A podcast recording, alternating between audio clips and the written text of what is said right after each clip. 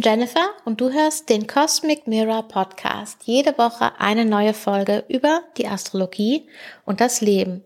Heute mit der Vorschau für die Woche vom 16. bis 22. Oktober 2023. Und in dieser Woche haben wir viel Sonne- und Merkur-Aspekte. Die beiden sind auch nah miteinander verbunden. Wir haben Aspekte zum südlichen Mondknoten und zu Pluto. Und wir haben den Viertelmond im Zeichen Steinbock, auch mit Pluto. Also dann, los geht's. Ja, diese Woche, wir sind ja jetzt in der Finsternis-Saison. Ich hoffe, du bist da gut reingekommen für dich. Ähm, in dieser Woche ist alles sehr stark miteinander verwoben. Und ich sagte jetzt zwar gleich, wann diese einzelnen Aspekte stattfinden, aber diese Woche ist mehr ein Gesamtpaket. Ich sag mal, es kommt nicht so sehr darauf an, wann das eine oder andere exakt wird, wie es vielleicht zu anderen Zeiten der Fall ist. Und ich erzähle dir das am besten jetzt gleich, dann wirst du auch verstehen, warum das so ist. Lass uns kurz mit dem Mond anfangen. Äh, wir starten mit dem Mond im Zeichen Skorpion. Da bleibt der Mond auch bis Dienstag um 21.36 Uhr und wechselt dann ins Zeichen Schütze. Generell, falls du die Mondsichel gerne sehen möchtest, also ich, für mich persönlich ist es immer was Besonderes, die Mondsichel in einem neuen Mondzyklus das erste Mal zu sehen, dann musst du in dieser Woche mehr Richtung Südwesten schauen und auch nicht weit hoch, sondern der Mond ist eher auf einer niedrigeren Bahn. Immer wenn der Mond jetzt momentan durch die Zeichen äh, Skorpion, Schütze, Steinbock läuft, und das haben wir in dieser Woche, dann ist, hat der Mond eine eher niedrige Bahn und geht auch eher Richtung Südwesten unter oder sogar noch weiter im Süden, Richtung Süd-Südwest. Also am Anfang der Woche musst du recht früh dran sein, äh, vielleicht eine Stunde vor dem Sonnenuntergang oder auch eine Stunde danach. Und dann hast du nachher ein bisschen mehr Zeit, aber die, die Mondlaufbahn oder wo du den Mond sehen kannst, ist eben sehr flach und du hast die beste Chance, wenn du nicht nach Westen schaust, nicht dahin, wo die Sonne aktuell untergeht, sondern Richtung Südwesten oder eben sogar Süd-Südwesten. Das einmal generell zum Mondsichel.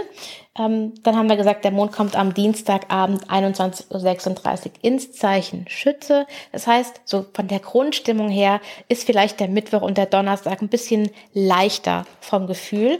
Am Freitag früh 3.54 Uhr wechselt der Mond dann ins Zeichen Steinbock und bleibt da dann bis Sonntagmorgen 8.06 Uhr. Da wechselt der Mond dann ins Zeichen Wassermann. Weitaus wichtiger, intensiver oder auch interessanter in dieser Woche ist allerdings, was mit Sonne, Merkur, dem Mondknoten und Pluto passiert. Also wir hatten ja am Samstag, den 14., die Sonnenfinsternis im Zeichen Waage auf 21 Grad. Die, der Mondknoten, der südliche Mondknoten, ist gerade auf 24 Grad und 53 Minuten. Das heißt, die Sonne bewegt sich auf den Mondknoten zu. Und dort kommt sie an am Mittwoch. Wir haben also am Mittwoch ein Treffen von Sonne und südlichem Mondknoten. Merkur ist gerade richtig schnell unterwegs und wird in dieser Woche noch auf die Sonne treffen. Das heißt, Merkur trifft dann am Donnerstag auch auf den südlichen Mondknoten. Am Freitag, nachdem beide sich mit dem südlichen Mondknoten getroffen haben, treffen sich Sonne und Merkur auf 26 Grad Waage. Und am Samstag trifft erst Merkur auf ein Spannungsfeld mit Pluto und danach die Sonne.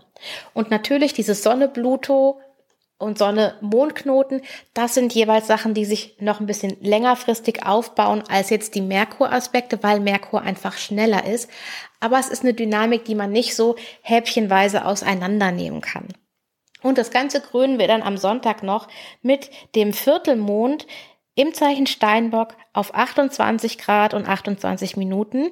Und wo ist Pluto gerade? Auf 27 Grad und 55 Minuten. Das heißt, er ist direkt noch da. Auf jeden Fall innerhalb des Einflussbereiches. Und letzte Woche war es, glaube ich, dass Pluto wieder direkt geworden ist. Genau, das war am 11. Oktober. Das heißt, Pluto steht quasi noch, bewegt sich wenig und setzt damit auch mit diesem Viertelmond einen ganz intensiven Markerpunkt. Die Ereignisse in dieser Woche können also sehr wichtig sein, sowohl in der Welt als auch für dich persönlich. Sie bauen höchstwahrscheinlich relativ schnell aufeinander auf mit vielleicht vielen Informationen, die wir erstmal ja verarbeiten oder verdauen müssen oder wo vielleicht auch gar nicht so viel Zeit dafür ist, die tatsächlich zu verarbeiten, sondern einfach wo viel Input reinkommt. Mit dem Merkur Kasimi finde ich es immer auch die Möglichkeit gegeben, dass man eben ne, was erkennt, dass man eine Erkenntnis hat, dass etwas ähm, klarer und sichtbarer wird, gerade danach der Kontakt noch mit Pluto, wo vielleicht etwas aus dem, ja, Verborgenen, aus dem Unterbewussten sozusagen hochgeholt wird das kann durchaus auch einen positiven Effekt haben. Es kann gut sein, dass du noch mal mehr, ja, nach innen schauen willst, dass du noch mal mehr reflektieren willst. Es kann gut sein, dass du eher mehr Ruhe brauchst, ein bisschen mehr Rückzug, dass du eher, ja, dich nicht so hoch energetisch fühlst wie vielleicht an manch anderen Tagen und dass Körper und Geist ein bisschen mehr Ruhe gerne haben möchten. Das wäre dann eher so Sonne und Merkur mit dem südlichen Mondknoten, dass das so ein bisschen mehr was Innenschau, reflektives, ruhiges hat. Ähm, und dann kann es auch sein, dass du eine Entscheidung treffen musst oder auch vor einer Wahl stehst. Und den Punkt schauen wir uns jetzt nochmal genauer an. Den Punkt mit der Entscheidung und der Wahl. Und nochmal kurz als, ja, Hintergrund nochmal, dass ich ja immer sage, die Finsternissaison ist eine Zeit, in der ja das Universum das Steuer übernimmt und in der es nicht so die Zeit ist zu gucken, hey, wie genau will ich das und das haben, was soll dabei rauskommen, sondern es ist mehr so eine Zeit, die Karten zu nehmen, die man zugespielt bekommt und daraus das Beste zu machen. Aber wie machst du jetzt das Beste aus diesen Karten? Wenn du also mit den Karten, die du zugespielt bekommst, eine Entscheidung treffen musst oder eine Wahl treffen kannst, nach was wählst du dann? Wie gehst du normalerweise vor, wenn eine Entscheidung ansteht? Machst du dir eine Pro- und Kontraliste? Oder gehst du mit verschiedenen anderen Menschen, Freundinnen, Familie, Freunden ins Gespräch und fragst die, hey, was würdest du jetzt tun? Entscheidest du eher aus dem Bauch heraus und relativ schnell oder lässt du dir sehr viel Zeit und schaust dir das Ganze aus den verschiedensten Perspektiven an? Bist du eher sehr entscheidungsfreudig und schnell im Entscheiden oder lässt du dir viel Zeit und es fällt dir schwer? Oft, wenn es uns schwer fällt, eine Entscheidung zu treffen, dann fragen wir uns, ja, ist es nachher richtig? Was ist, wenn ich mich falsch entscheide? Und dieses das finde ich ist ein ganz wichtiger Punkt. Kann man eine falsche Entscheidung treffen? Und du denkst jetzt wahrscheinlich, ja klar, natürlich, hallo, ja, man kann sich falsch entscheiden. Aber was ist denn dieses falsch? Und da finde ich, haben Menschen unterschiedliche Ansichten. Für die einen ist eine Entscheidung dann falsch, wenn sie nicht das richtige Ergebnis bringt. Also, angenommen, du hast Möglichkeit A und Möglichkeit B, du hast ein bestimmtes Ziel und du erwartest, dass entweder A oder B dich zu diesem Ziel bringt. Und wenn das nicht passiert, dann war die Entscheidung falsch. Ja, also dieses, das ist sehr stark verknüpft dann mit einer Erwartungshaltung, was dann passieren soll, wenn du diesen Weg gehst. So wie das Leben spielt, passiert ja oft nicht das, was wir uns vorgestellt haben. Das heißt, viele haben dann vielleicht für sich in dem Gedanken eine falsche Entscheidung getroffen. Ich sehe das Thema mit dem falsch entscheiden ein bisschen anders, nicht so sehr orientiert an dem, was ich will, was dabei rauskommt, sondern mehr an dem, ist es denn tatsächlich eine Entscheidung, hinter der ich stehen kann, egal was danach passiert. Also egal, was das Ergebnis ist, kann ich hinter der Entscheidung stehen und sagen, ja, wenn du mich jetzt nochmal vor die Wahl stellst und ich wüsste auch schon, dass es nicht so ausgeht, wie ich es mir gedacht habe, kann ich dann trotzdem immer noch hinter der Entscheidung stehen. Würde ich dann immer noch sagen, ja, ich habe für mich richtig entschieden, weil diese Entscheidung einfach in der Tiefe mit mir übereinstimmt für das, was ich zu dem Zeitpunkt, als es notwendig war, die Entscheidung zu treffen, für das, was ich da wusste, weiß ich, ich würde es immer wieder so machen. Ich habe es nach bestem Wissen und Gewissen und insbesondere, und das ist der wichtige Punkt, im Einklang mit mir entschieden. Und ähm, ich bin schon jemand, der auch so verschiedene Szenarien durchgeht und bei so den ganz, ja, sag mal, es gibt ja eher einfache Entscheidungen und es gibt eher schwerwiegende Entscheidungen, die man so im Laufe eines Lebens trifft. Und bei den schwierigeren ist für mich ganz klar, ich musste die so treffen, koste es, was es wolle, sag ich jetzt mal. Ähm, einfach weil ich persönlich, hätte ich die Entscheidung nicht getroffen wäre den Weg nicht gegangen, mich gefragt hätte, was wäre wenn? Also ich weiß, dass mich das viel mehr beunruhigt hätte als alles andere, was passieren hätte können oder auch was passiert ist tatsächlich. Aber das ist was, das muss jede und jeder für sich ganz persönlich wissen. Was ist das wichtigste Element für dich? Ist dein höchstes Gut, sag ich mal, dein Gefühl von Sicherheit? Dann musst du auch deine Entscheidung so treffen, dass dieses Gefühl von Sicherheit bestmöglich gewahrt wird. Bist du jemand, der eher sagt, nee, wenn ich weiß, ich würde mich fragen, wenn ich das gemacht hätte, also angenommen, alles ist immer noch toll, alles ist immer noch super, ich habe immer noch das ganze Geld und die ganzen Sicherheiten drumherum, aber ich weiß, es würde mich wahnsinnig machen, nicht zu wissen, was gewesen wäre. Dann musst du eben für dich eine andere Entscheidung treffen. Also worauf ich hinaus will, ist, dass du die Entscheidung im Einklang mit dir und nur dir treffen musst. Mit dir und deinem ja, ich sag mal, deinem wahrhaftigsten Ich, sogar äh, vielleicht im Einklang mit deiner Seele. Und gerade in Zeiten, in denen wir nicht vorausschauen können, also wann können wir das schon tatsächlich, aber insbesondere in Zeiten, in denen wir wenig voraussehen können, was die Zukunft bringt und wie genau etwas laufen wird, finde ich es besonders wichtig, dass alle Entscheidungen, die du für dich triffst, dass die wirklich mit dir, absolut mit dir im Einklang sind und dass die frei sind von den Meinungen anderer und dem, wie andere entscheiden würden und dem, was andere für richtig halten, sondern es geht wirklich darum, womit du gut sein kannst. Und du kannst gut damit sein, alles auf eine Karte zu setzen und das kann für dich richtig sein, auch wenn es schief geht.